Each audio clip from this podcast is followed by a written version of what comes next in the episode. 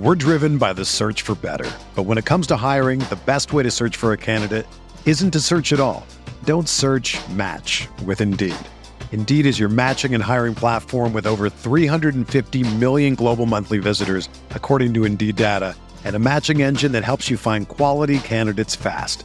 Ditch the busy work. Use Indeed for scheduling, screening, and messaging so you can connect with candidates faster. Leveraging over 140 million qualifications and preferences every day, Indeed's matching engine is constantly learning from your preferences, so the more you use Indeed, the better it gets. Join more than 3.5 million businesses worldwide that use Indeed to hire great talent fast. And listeners of this show will get a $75 sponsored job credit to get your jobs more visibility at Indeed.com slash BlueWire. Just go to Indeed.com slash BlueWire right now and support our show by saying that you heard about Indeed on this podcast. That's Indeed.com slash BlueWire. Terms and conditions apply. Need to hire? You need Indeed. Hey everyone, on this episode of Drinks with Binks, I'm so fortunate to be able to welcome in sports broadcaster, cultural icon Jemele Hill. She's writing for The Atlantic now. She's hosting her own podcast, Jemele Hill is Unbothered, and just recently added Way Down in the Hole, a podcast about The Wire that is with The Ringer. Now, you know her from her days at ESPN. Well, we take a deep dive on her time with the worldwide leader, why The Six with Michael Smith was doomed from the start, and what it was like when President Trump went after her publicly. Well, she tells us some tips on how to deal with the trolls and a whole lot more as we sip on some Tito's on the rocks.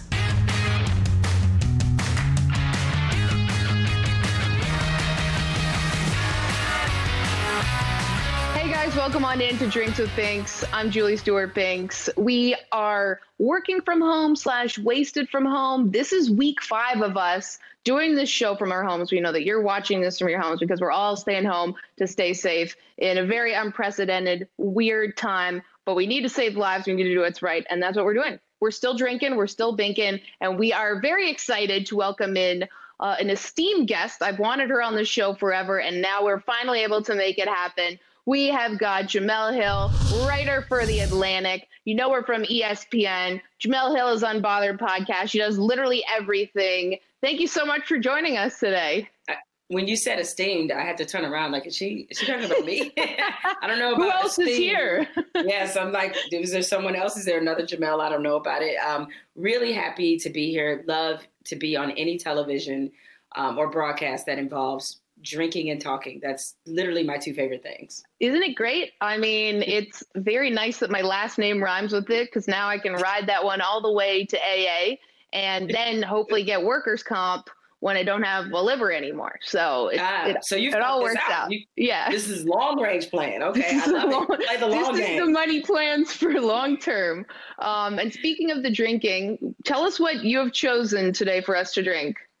Um, well, because anybody who uh, is married, or especially if you're recently married, you understand this. You get lots of trinkets and things, right? So this glass actually says Mrs. on it, right? Because I got married in November. Because you get things. Congratulations. Get, thank you. But you get so much Mr. Mrs. stuff, so many fiance stuff, so yeah. many wifey stuff that you just like. I'm using all this. Like it's just just happening. So I got a little Tito's on the rocks. I did myself the favor of pouring a double because I'm like I need to I need to make this last because I don't know if I'm allowed to get up and make another drink, but that's in another room. So I don't. Oh yeah, you can do whatever you want on the show. You can. all right. Well, cheers. Thank you so much for being here on the show. I'm also I'm I did something new today. I put a big cool ice cube in there. That's new for Ooh, me. I'm not usually cool nice. with the cool kids. Mm. Okay, all right. Is that just like the one big black cube? Ooh, yeah. And man, this is this is have some vodka on the rocks. To get things going here today. Needed that. Um, also, I forgot to ask you, what are we toasting to today? What is something that you would like to cheers to? Today, we're toasting to the fact that I actually had less than five Zoom calls. I'm so excited about this.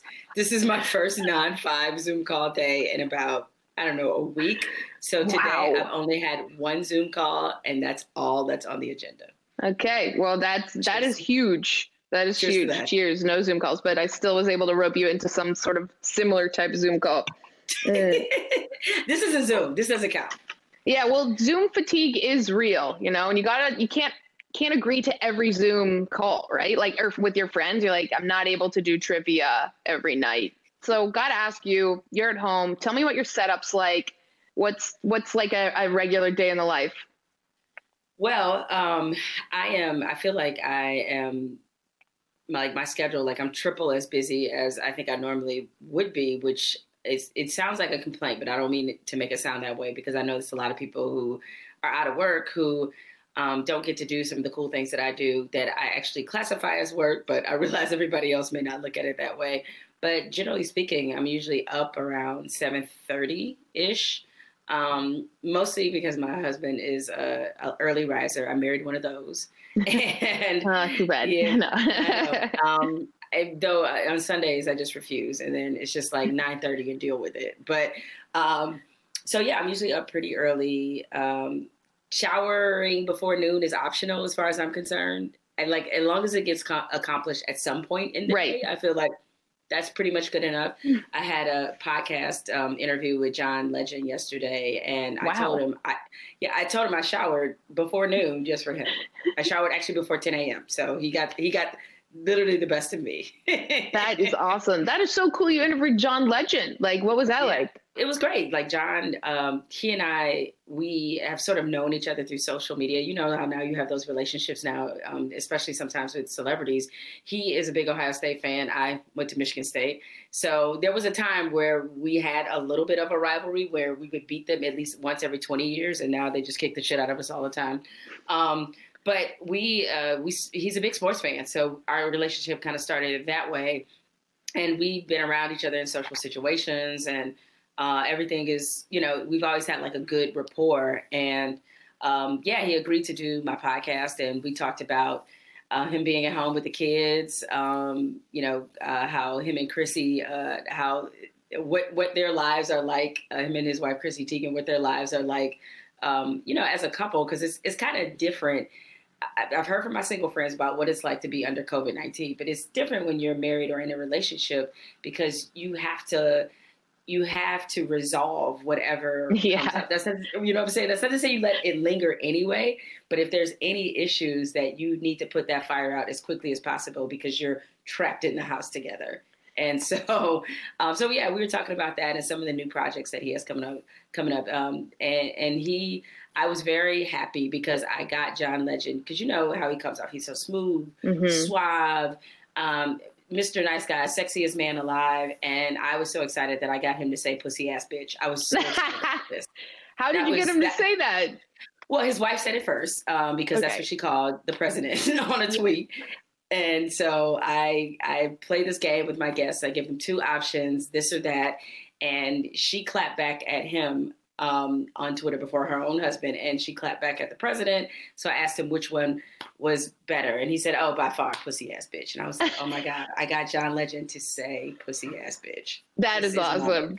That's got to be pretty surreal when you're just hanging, talking to John Legend, and you start to think, "Hey, my life's going pretty well right now." Not, and that's not a bad quarantine assignment. yeah, have, but just in general because um, I traded in, you know, I was at ESPN, I had like one job and I traded in that one job for 25 jobs. And so, um, you know, yesterday I taped not just that podcast, I also taped an episode of my new podcast that's out now that I have with Van Lathan that we're co hosting together, Way Down in the Hole, which is a rewatch pod where we are uh, watching every single episode of The Wire, breaking it down um, in a limited series podcast. So I had to take that like a couple hours.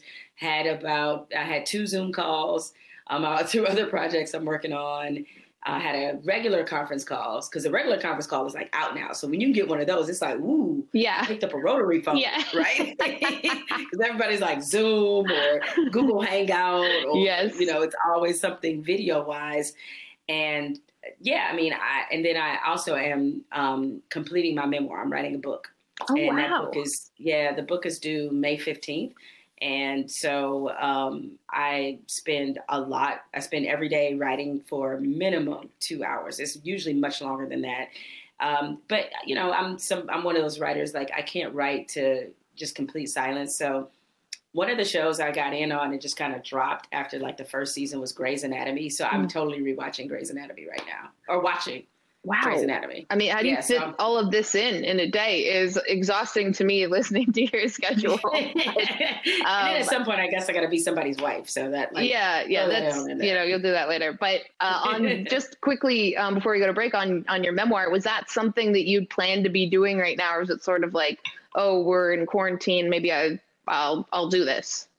No, I signed a book deal last year. And so the plan was always this book was due May 2020 um, and it's going to come out in, in 2021 at some point. So this was going to be whether we were quarantined, not quarantined, I would have been spending four to six hours in the office every day yeah. writing. And is it odd to say memoir when you're so young?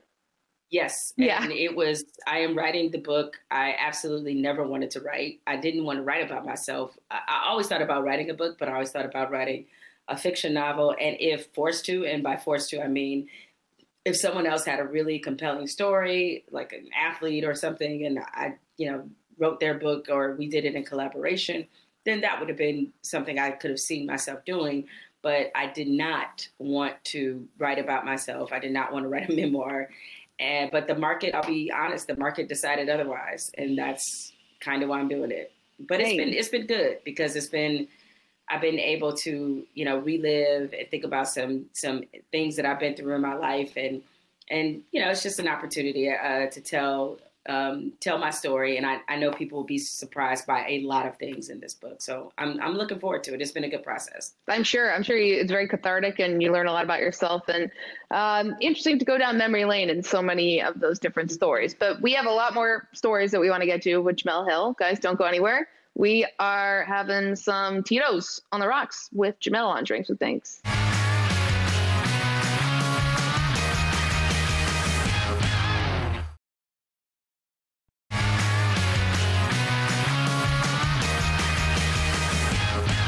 Welcome back into Drinks with Binks with Jemele Hill. We are drinking on some Tito's on the rocks. We were just discussing Jemele's memoir, doing the uh, the Wire rewatchables, and all the different things with her podcasts. Jemele Hill's Unbothered with John Legend, and another thing, you're rewatching Grey's Anatomy, but the whole world is watching The Last Dance.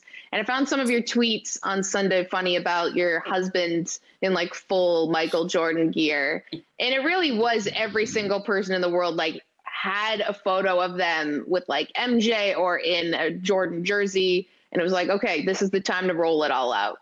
Yeah, I mean, it was, it, I shouldn't have been surprised because he is a huge Jordan fan. But in a way, it's a little disappointing because we're both from Detroit right? And probably, I don't think our animosity toward Jordan is as bad as Cleveland because we did actually win championships. You know, the Pistons, Bad Boys won back to back titles. And for a long time, we were Jordan's nemesis because, you know, we beat him up and made him tougher and stronger. And we actually helped him become a champion. It's a little known fact. You know? we, we groomed Michael Jordan to becoming a champion. I love that spin um, zone. Yeah. yeah, I know. Uh, but no, he, so uh, the relationship with us, we don't hate him as bad as maybe Cleveland fans do, but there's you know a little bit of a begrudging respect there, just be you know because after our run was over, it was all about the Bulls for you know essentially the next decade plus, and so I, I often mess with him like I do not understand why you're this big of a Michael Jordan fan given what our, our roots are. But yeah, I, I, watched it. I thought it was a great documentary. I moved really fast. And mm-hmm. for as much as I thought I knew about Jordan, you know, I was eight years old when he uh, left North Carolina. Um, and so because of that, you know, it, the sort of that early, early Jordan, I, I'm not as familiar with as I am sort of the late 80s on Jordan, if you will. So um, I learned a lot of stuff. I mean, like everybody else, I was absolutely flabbergasted about how underpaid Scottie Pippen was. Yeah, but but it makes sense. I mean, the NBA that we know it today with the salary caps, um, you know, and and with the explosion in television money, it just wasn't as financially robust as a league then as it is now. And look until Jordan took those one year deals, you know, worth about thirty million. Those last couple years eh, that he was with the Bulls, he was also underpaid for a superstar right. of his caliber. I mean, we forget my, my, uh, Magic Johnson took like a twenty year contract with the Lakers for a million dollars a year. That was considered a lot of money, and uh, now you know it's like you have eight players. I looked at um, the NBA salaries for the 1920 season, and you have eight players making over 30 million dollars. Yeah. So things have changed a lot, but it was it was good. I, I think it was um, you know great mostly because I don't know. I think this is probably the first time since maybe the finale of Game of Thrones that everybody in America has been watching something at the same time and in real time and commenting and creating conversations and with all of us ingesting so much um, information about COVID and a lot of people living with anxiety uh, constantly, I thought it was just a welcome break and relief for a lot of people. Yeah, it was great. And as you mentioned, like everyone's tweeting, live tweeting it essentially too. That would make no sense, but every single person was watching it. And I was curious though, thinking, I agree with you, it moves so fast. But then when you look at it, there's six more episodes, and there sure there's so many different characters on that team to sort of profile as well. But is two is six more episodes too much for one season? Like, how do you feel about that? You know, it's funny when they first announced that they were doing this uh, with the Michael Jordan doc. Um, I thought, are people really going to watch that much of Michael Jordan? And which, which today I know sounds pretty preposterous because absent of us living under the umbrella of this pandemic, there's always been a very significant appetite for anything Michael Jordan. I mean, just look at his shoes. I mean, mm-hmm. he hasn't played in in a you know a decade plus, and yet people still, when his shoes come out, they act like he's still playing and he's still he's the most relevant retired athlete um, you know, probably uh, ever. You know, mm-hmm. like it's just amazing the currency his name still has. So it, it felt that way, but you know, I, I, mean, limited series of anything is, is kind of in. Netflix does it all the time. I mean, look, I mean, we we as a nation collectively watched what was it, eight episodes of Tiger King. I mean, like, you know what I'm saying? It's like I know we can watch eight episodes about Joe Exotic, but not about Michael Jordan. I mean, I, I think we can we could probably take it, but it is for a network like ESPN. This is a, a very unique uh, approach. Uh, I was not surprised at all that this was like their highest rated documentary ever, ever. But it doesn't. It, it seems like it should be too much, but I don't think it is because Michael Jordan himself is invested in this, mm-hmm. and we're we're seeing him comment on these things. And this is probably the most honest and open he's ever been. And I think because he's been a little bit more closed as a retired person, that this gives it a sense of urgency and that it's special. Right. Yeah. And seeing him sitting there with the cigar and the drink and sort of being being yeah, we haven't seen Michael like this and, and he wants it to be this huge documentary. And I gotta ask you, there's especially someone like yourself who worked at ESPN and encountered varying different opinions on this. The use of Barack Obama and Bill Clinton in this documentary, I read from the filmmakers, they said we wanted to have people in there for a reason to be in there, not just because they're celebrities, not just because they're big names, and sort of the idea of Chicago resident and you know Arkansas resident, but by that same token, you're still using two very huge political figures. How do you feel about ESPN using these politicians? I think it made sense within the documentary, and that was really all they needed to prove. If it had been a bit more gratuitous, I think people would probably be saying, "Hey, aren't you the let's not mix politics and sports? Aren't you the stick to sports kind of? You know, at least you seem to have adopted um, that that mantra or whatever. But I, with Barack Obama, it just made too much sense. And, um, and I love how they founded him as former Chicago resident and not former president yeah. of the United States. I mean, even though we know he's from Hawaii, a big part of his identity is Chicago, and that's kind of where people consider him. Uh, they consider him a Chicago resident, a, a Chicago authority, and so I, I think that um, it, it wasn't something that I felt like was going to get them in, into any kind of trouble. And if I'm if I'm not mistaken, they at the NBA All Star game because that was in Chicago. They also used Barack Obama as well in their introduction, which is like one of the dopest things I'd ever seen. And you know, I mean, I, I know that the stick to sports crowd is going to forever wail, and and God bless them, wear yourselves out. It's just not realistic, and a lot of it is just really based off their feelings about particular people. Because mm. I um I have a feeling that if it was somebody that they liked, if it was a politician that maybe they admired that wasn't these two, they wouldn't complain about um, at all about the presence in this right. in this documentary. Yeah, I mean, it would like it would make sense if you were doing a documentary on the Rangers when they had A Rod. You have to have you know George W. Bush in that because he was a part owner. Like that's kind of the way it works. Right. So people sometimes need to just get over themselves. Yeah, yeah, definitely. And, and I'm not trying to put you in any weird position here, but like for you, oh, when I you like being in weird Yeah. what are you talking about? You're like, I thrive on that. I thrive on weird positions. Yeah. Um, is the idea of, of seeing them is is you you know saying I, I totally agree with them using politics in this capacity but then when you used politics within sport and you made comments on on in that realm they had a different feeling like does it ever feel as though they may sometimes talk out of both sides of their mouth uh, they do. They have to. It's corporate America. That's what happens. And it, eh, you know, the, with the Trump stuff, that wasn't the first time I experienced maybe being. It, it was definitely the biggest in terms of publicity and, and that sort of thing. But you know, if you notice at ESPN overall, there are varying degrees of punishment. Everybody does not get punished the same. Everybody.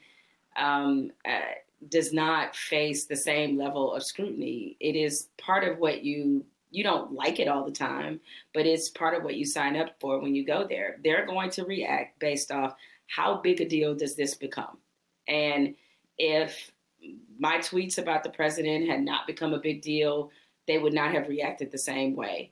And even though since I've um, left and since that happened, there's been, um, you know, other uh, people at the network who have said things about politics on their Twitter feeds as I did mine, and I haven't seen the reaction or anything happen to them. I'm not wishing that it did happen to them. Right. Uh, in fact, I'm I'm glad they got away with it. To be perfectly yeah. honest, I'm rooting them on, like get away with it when you can. I realized that part of the way they reacted to me was just based off the fact that this thing went all the way up to the White House, and so it's not something that um, that makes me mad or or frustrated. it just um, just indicates, I think, sometimes what a tricky position it can be when you're ESPN and you're unfortunately signing yourself up for the totally impossible task of trying to make everybody happy. You mm-hmm. can't. You know, I get it. Like they've never been. Uh, you know, my last two years there was the most I've seen ESPN ever become polarizing. I think part of the reason they became polarizing is frankly because of the president. It really didn't have anything to do with the programming, it didn't have to do with the personalities, regardless of what I said. But when you have a president that openly attacks sports and athletes, that is going to force a network to take a position by proxy. They may not mean to, but you're going to have to report on it. People are going to have to have opinions on it. And that's just kind of what it is. And, you know, based off everything that I saw there and experienced myself, ESPN just doesn't have a stomach for that. Like they just don't. They're not built to do that. Um, that's not the lane they want to traffic in. They want to be the cool kids at the table that is well liked by everyone. But this this time that we're in makes that impossible, and so they're going to step on some landmines. It's just bound to happen. Yes. And uh, speaking of stepping on landmines, that happens all the time on Twitter because, as you mentioned, you cannot win in this current world. We're going to have a whole lot more with Jemele drinking and thinking here when we return after the break.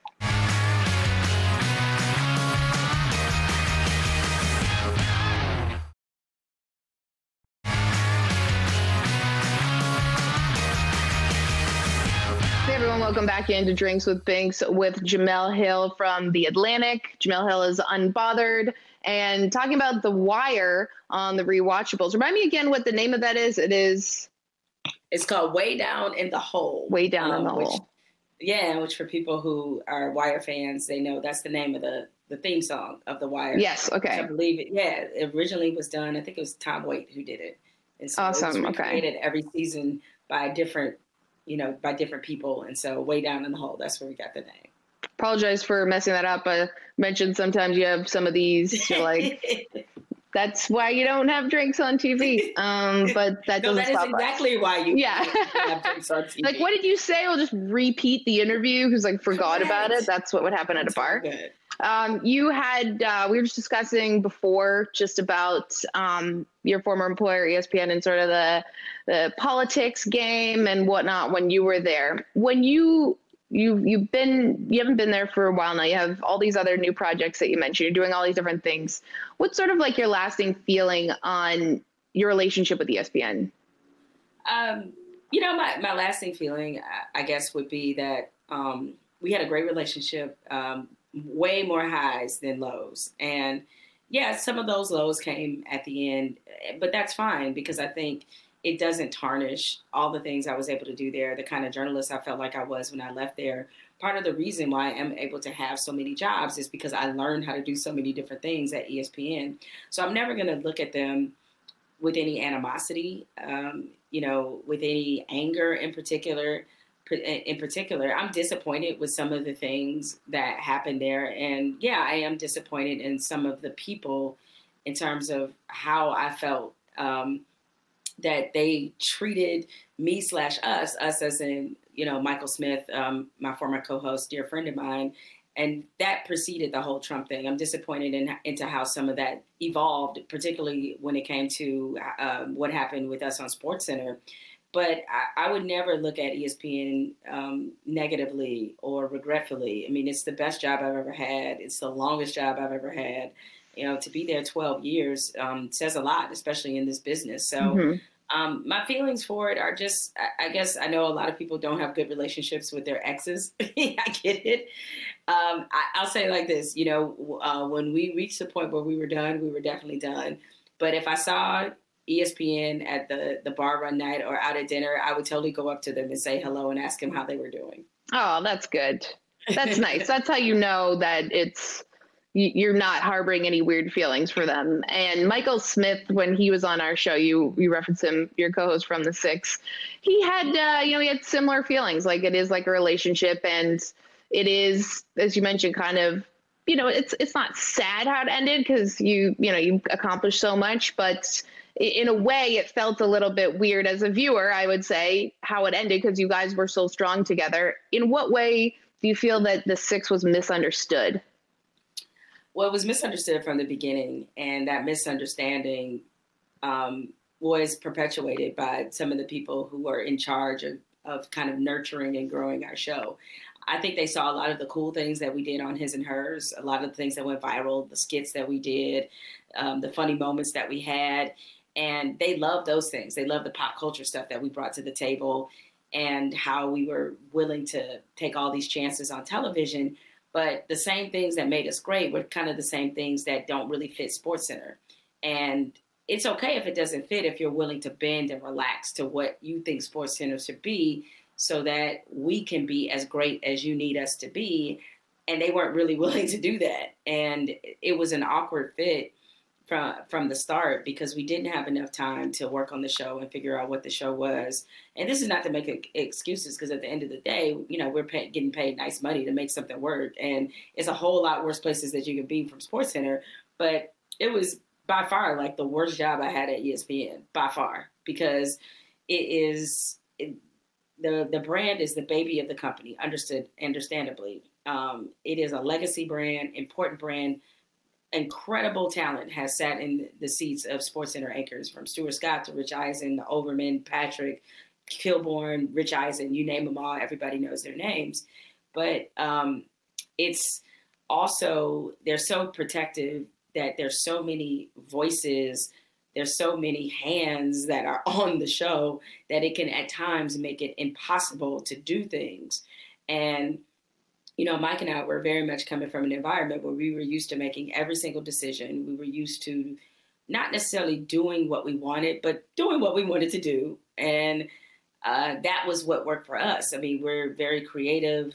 We um, we we're, we don't think we're like minded, but we're different. Mm-hmm. And so it made it a challenge to have the kind of mindset we had and exists within the Sports Center culture because that culture is much different than any other show culture at ESPN. So um, there was, I knew before our first show that we were in trouble. I knew it. I was like, we in trouble, man. How come? What was it? Creatively, we were on different pages all the time, too many times, about what was the best direction for the show. We, um, Mike and I did not love the fact that we probably did less than five rehearsals before we went to mm air. You know, they took his and hers all the way through December. We were starting the day after Super Bowl. And just so people understand, is that by comparison, like Scott Van Pelt got, it felt like almost a year to get yeah. his show together. Get Up got more than a year to do that show, right? So all these other shows, they got an extended period of time to rehearse, figure out personnel, get the production staff right, get all those things right. We got none of that. And there were some key people that we wanted that we didn't get um, because they had in mind who they wanted mm-hmm. and who how they wanted to do things. And that was fine, you know, if long as those people understood what our vision for the show was. But from the beginning, our visions, I mean, we were just off. Like Mike and I had our chemistry, but we didn't always have chemistry with the people who were put in position to make the show succeed. And so from the beginning, I had a lot of concerns. It was a lot of red flags. And, you know, I, I don't know if uh, how deep you and Mike got into it, but he he would tell you that I said a couple months, I said before we started that there were red flags. Mm-hmm. A couple months in, I told him I was like, man, at the end of this contract, I, I, don't want anything else to do with Sports Center. Like, dude, I'm done. Like, this is, and this is way before all the Trump stuff happened. I was already like, this ain't gonna work. And I thought that I would be able to finish out the track, the contract, you know, which called for us to do the show for three years, and you know, then just say my peaceful goodbye. But after the Trump stuff happened, and then we, we went through another major show change. Somebody else got put in charge of our show, not the people who brought us in. You know, we were literally like the quarterbacks that had been drafted, and then they fired the coach and changed the GM, mm. right? And so, you know, and then the new the new people that came in, you know, we have been used to running a spread option, and they wanted us to run the wishbone. It was like, right. oh man, like this is yeah. not gonna work. So once that happened, I was just like, I got to get off this show. And I know people read into me leaving as them kicking them, uh, kicking uh, me off, but that wasn't the case. Like it was in our contract that we had to do Sports Center for X amount of time for three years. We were guaranteed to do the six o'clock Sports wow. Center, and so they were. On, I was only able to get off that show because I was willing to relax that language in my contract mm. and go on to work for the undefeated and do other shows that I enjoy doing, frankly, a whole lot more than I did Sports Center. Man, that's it's it's too bad that it was sort of set up in that way to essentially fail after having been you guys just innately you and Michael being so successful with his and hers and and not being able to get the resources that you guys needed and kind of almost square peg round hole in terms of you know, the brand of Sports Center and all this. So it's too bad because you never know what could have happened. But I would like to ask you more about Michael Smith, but we got to take a quick break. We're going to have a whole lot more with Jemele Hill on Drinks with Binks. Don't go anywhere, guys.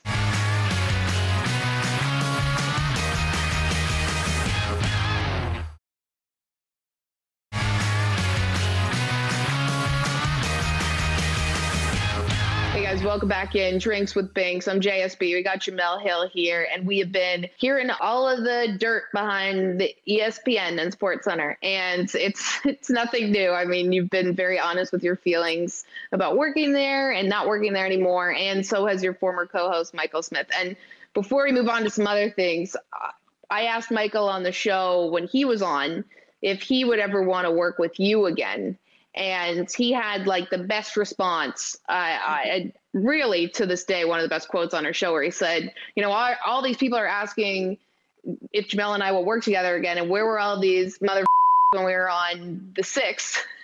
You guys couldn't get us off that show fast enough, and now you want us back together again. So I thought that was pretty on point and very accurate. Yeah, it's right. It's right.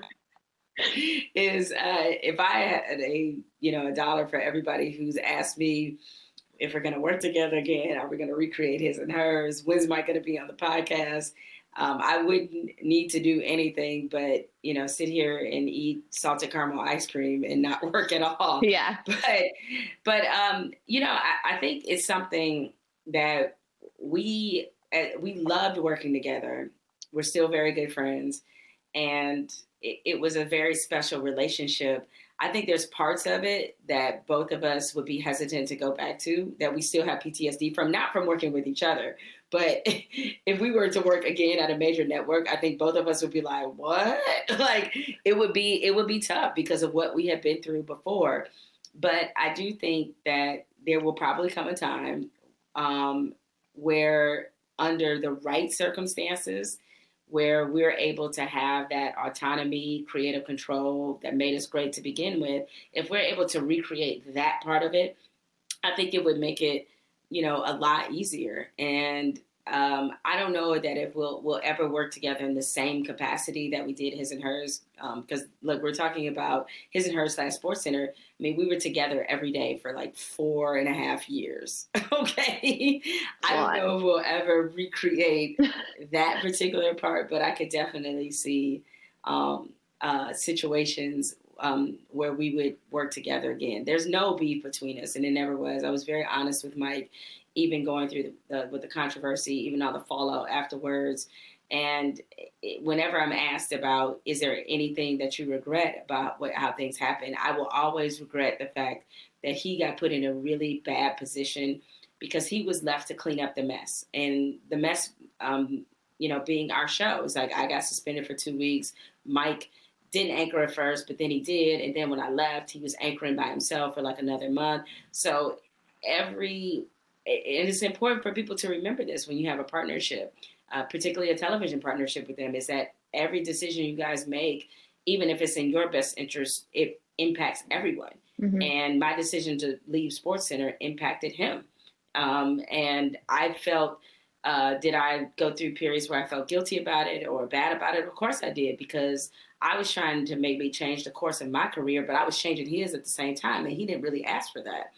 So it was it was tough, and he never held anything against me. We had some long, like deep come to Jesus meetings about it, um, and and talked about it. And he never he was always super supportive, and that's why you know we remained good friends. We were great friends before we started working together. We're good friends after, and so I think. Um, that is what I'm most proud of because I definitely know other people in TV who may have spent years together every day, and as soon as that show stopped, never talked to each other again. Yeah, that's we, wild. Yeah, and we're we're not we're not really like no. that. So I don't want to disappoint the people by saying this will. I would say never say never say never. And there's there have been conversations about um, maybe a, a, couple things we might reunite about. So I'll just say that much. Great. I mean, your your chemistry is palpable, and everyone loves seeing that relationship. So uh, would be no surprise if we got to see it again. But we're gonna take a quick break, and then I've got to ask you a uh, elephant in the room type of question when we come back. I think we all know what that's about. Um, more to come on Drinks with Binks with Jemele. What a tease. I'm currently a broadcast journalist. that's right. That's a tease in this business, boy. Like, whoa. whoa, what's she going to ask me?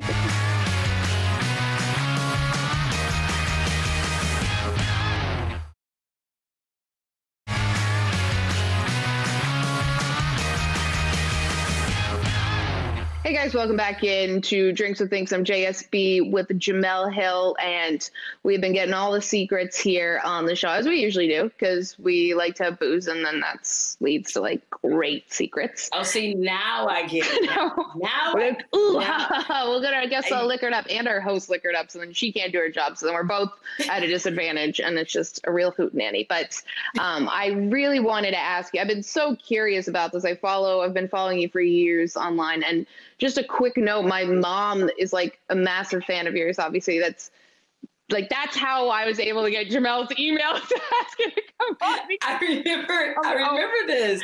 Shout out to your mom. my mom, Georgie her. Biggs, is my guest booker yep. too, and she, when I worked at Barstool, she was trying to get you to come on my show, and I think she was trying to broker that, and I was like, Mom, there's no way that like we can make that work right now. Obviously, thank you, Mom, for like helping me out here. Um, and I remember she tweeted at you because you were saying something about the six, and then my mom was like, "Oh no, that's what Toronto's called, the six. And you and you, I remember you responded. I just saw like you responded to my mom, and I was like, "Oh no, what's my mom doing on Twitter right now?"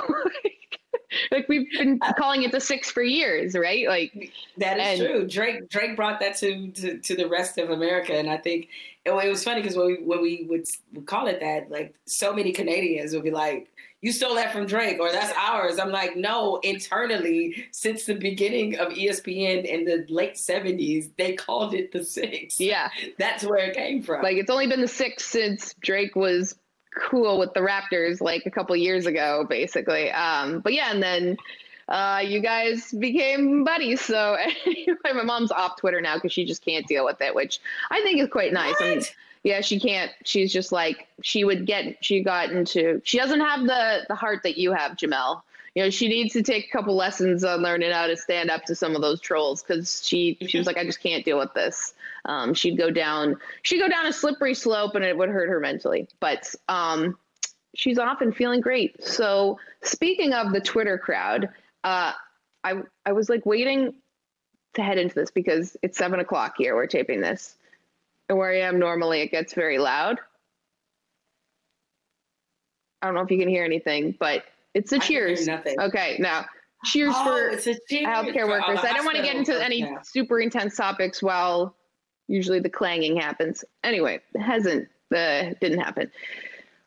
I wanted to ask you about you know something that you're very well known for is when you called Trump a white supremacist and he and his team and everyone acknowledged it. And what was I'm so curious, what was that moment like when like the the president of the United States came after you? Well, when he tweeted about me, um, I I was initially unaware. I was not following the president, um, and so I didn't know because during that time I was still doing Sports Center, obviously, and because the show's at seven, I didn't wake up until usually about like 10 maybe like 9 10 because i didn't have to be in the work till like noon 12.30ish somewhere in there and so um, I my phone started blowing up in the morning because I think he tweeted this like overnight. He's a middle of the night tweeter apparently. Mm-hmm, yeah, so I think he did that. Yeah, I think he did it uh, based off his normal routine. And I have a ton of friends who cover news and politics, and they were blowing my phone up, and they were just like, "Oh my God, the president just tweeted about you," and I was like, "What?" So I looked, I was like, "Oh, that's cute, all right," and I rolled back over. So I mean, it wasn't. It's just that I just felt like he's not somebody I take very seriously I take what he does seriously because he's the president and he has an extraordinary influence over a ton of American lives, including my own. So that part, his responsibilities, I take very seriously. But him as a person, I think he's a joke. So that being said, it didn't really make me feel any kind of way. Mm. Mostly, I thought like I can't believe you have this much time on your hands that you would actually care about what a Sports Center anchor has to say about you know who you are as a person. All facts, by the way and then for Sarah Huckabee Sanders to be to be asked about this during the press conference. Again, I have friends that cover politics, friends that cover the White House, and I was at ESPN um, at we were putting together the show. I was in the, the you know the, the Sports Center hub where like all the sports center shows put together their show and my friends are like yo you just got asked about in the press conference blah blah blah blah blah and i, I turned to it and they had read no i went to twitter um, and they have been people have been posting the clip everywhere of Sarah Huckabee Sanders saying that I should be fired. And so I was just like, oh, that's good to know. The White House doesn't think I should have a have a job. All right, I guess you know I, I it was it was hard to to put into words what I was experiencing in real time because so much of it was practicing a little bit of cognitive dissonance. Um, I couldn't even open my Twitter. I couldn't even open Twitter on my phone because I had so many mentions that it was just impossible. So like I didn't even get to open it. I opened it initially, and then for like a couple days, I like honestly couldn't. So I couldn't even see everything and how people were reacting. Like I know that I know I was trending because my friends were like giving me reports about what was going on um, and everything. And it was just, it, I mean, the biggest impact that had on my life was that it changed how I do my life uh, in the sense of I went to a Monday night football game you know, this is right, like kind of uh, right after I was suspended, I think, or right right around that time. Um, or maybe it was before. Either way, I went to Monday Night Football. It was Lions and Giants at, at the Met. And uh, ESPN security was like, hey, we really think we need to have somebody with you because ESPN switchboard had blown up and I was getting death threats. People protested, came to Bristol to protest wow. before and against me.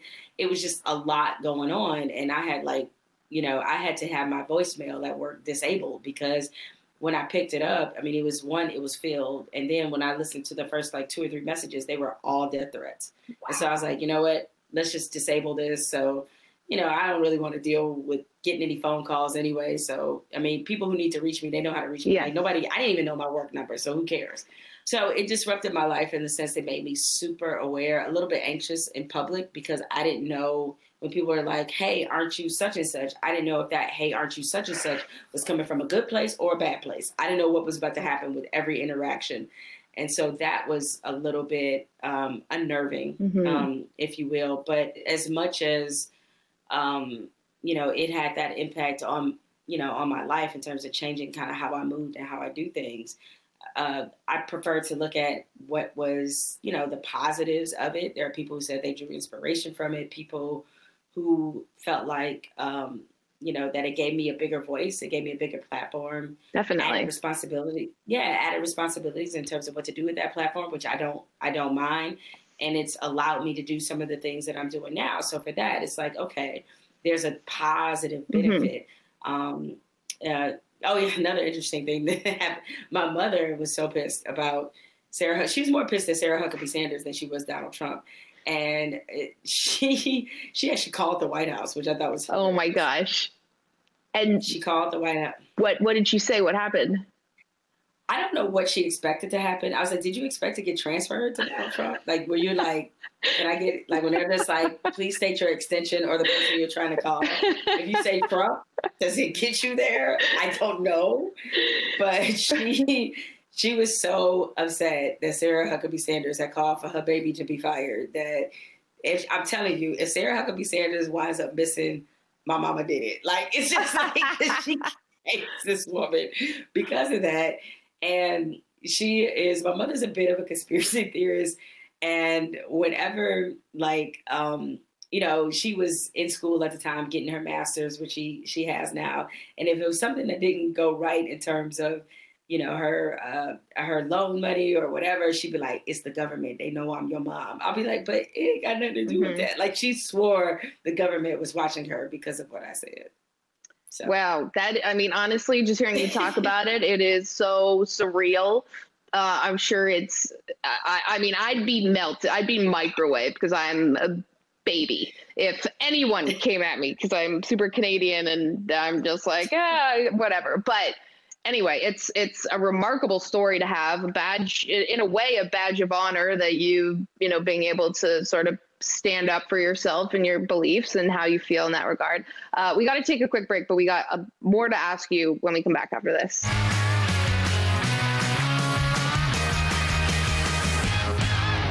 What's up, everybody? It's the Cooligans. Hello, I'm Christian. I'm Alexis. Okay, we are two stand-up comedians, and we host uh, the funniest soccer show you've ever seen. That's right. We love talking about soccer. We're wild. We're silly. We have no idea what we're doing, but it's a fun ride. And we're on Fubo every Tuesday and Thursday at 8 p.m. That's right. Fubo Sports Network. Do it.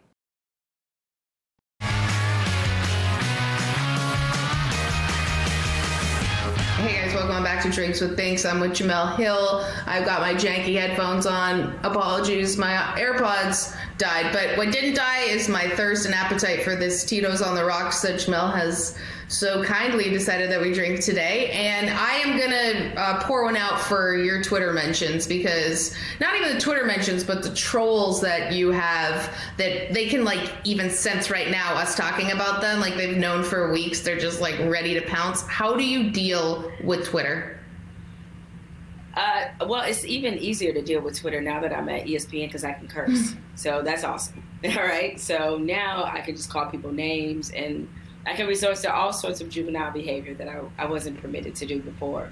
But one thing I do like going for people to keep in mind is that, like you said, there are a lot of people who are trolls, but there are a lot of people who are like dead ass serious on Twitter too.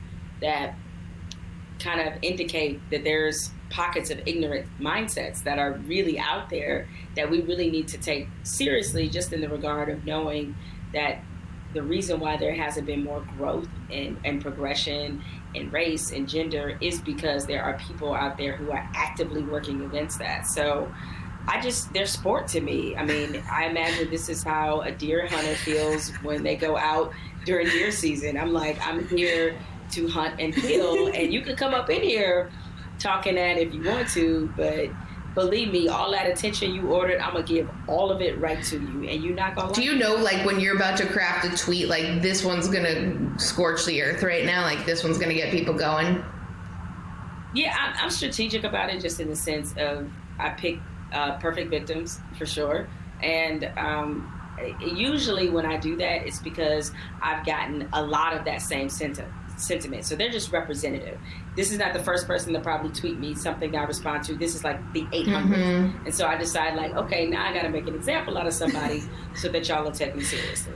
Um, but it, yeah, I mean, it's just really, it's just kind of entertainment for me um, sometimes, just because a lot of people come in there and they so bold and brave about what they say but then, you know, I have over a million Twitter followers. But then when they have like 300,000 people blowing up their Twitter mentions, then they decide that and understand that what they said really wasn't worth it and they probably should have kept it. Right, right. Well, you got some thick skin. And we got to go to break quickly. But uh, what would you say to those who, who spew vitriol online and are who are jerks? Normally, well, I mean, what I usually say to all of them is like, look, don't let this professionalism that you see or these jobs I have fool you is like I dare you to say this to to me on the street. Like if you're really about that life, then say it to me to my face. But I know you're not. So you're better off just whatever thought was in your head, just keeping it to yourself. Whew, man, I am scared of you now, Jemele. I'll, I wasn't. I'm never gonna say anything bad to you ever. you're, you're fine. I'm so Canadian. I never would say anything bad anyway. Um, to anyone. But um, on that note, we got to take our final time out on the program. We'll be back with more on Jemele Hill on Drinks with Binks.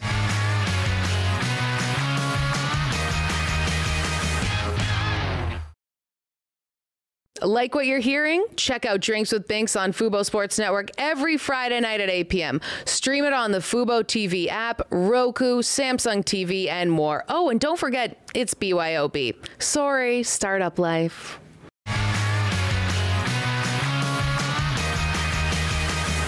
Hey guys, we've had an awesome time keeping it real here with Jemele Hill, who has so many different jobs all over the place and who was just awesome to talk to. Uh, Jemele, tell us where we can find you next. All right, so uh, you can always check out my stuff in the Atlantic. Jemele Hill is Unbothered is exclusively on Spotify, meaning it's not on Apple, exclusively on Spotify. But way down in the hole, the rewatch podcast for The Wire that is available on Apple, Spotify, and also YouTube. So you can check me out in any of those platforms. And I don't have a super cool username, so I'm just Jemele Hill on any. That is perfect. Easy to find her. She is not at the Athletic. She's at the Atlantic, okay? And we are gonna just chug these Tito's and we're gonna have a great night, as you are gonna have a great night. See us next time on Drinks with Binks.